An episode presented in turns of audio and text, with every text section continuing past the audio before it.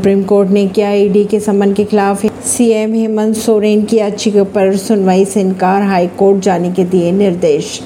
सुनवाई के दौरान हेमंत सोरेन की तरफ़ से पेश हुए वकील ने दावा किया है कि मामला पूरी तरह से जानबूझकर निशाना बनाने वाला है।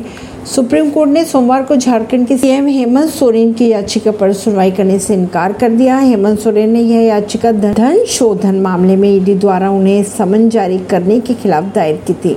हालाँकि जस्टिस अनिरुद्ध बोस और जस्टिस बेला एम त्रिवेदी की पीठ ने हेमंत सोरेन को हाईकोर्ट में अपील करने की इजाज़त दी है। परवीन सिंह नई दिल्ली से।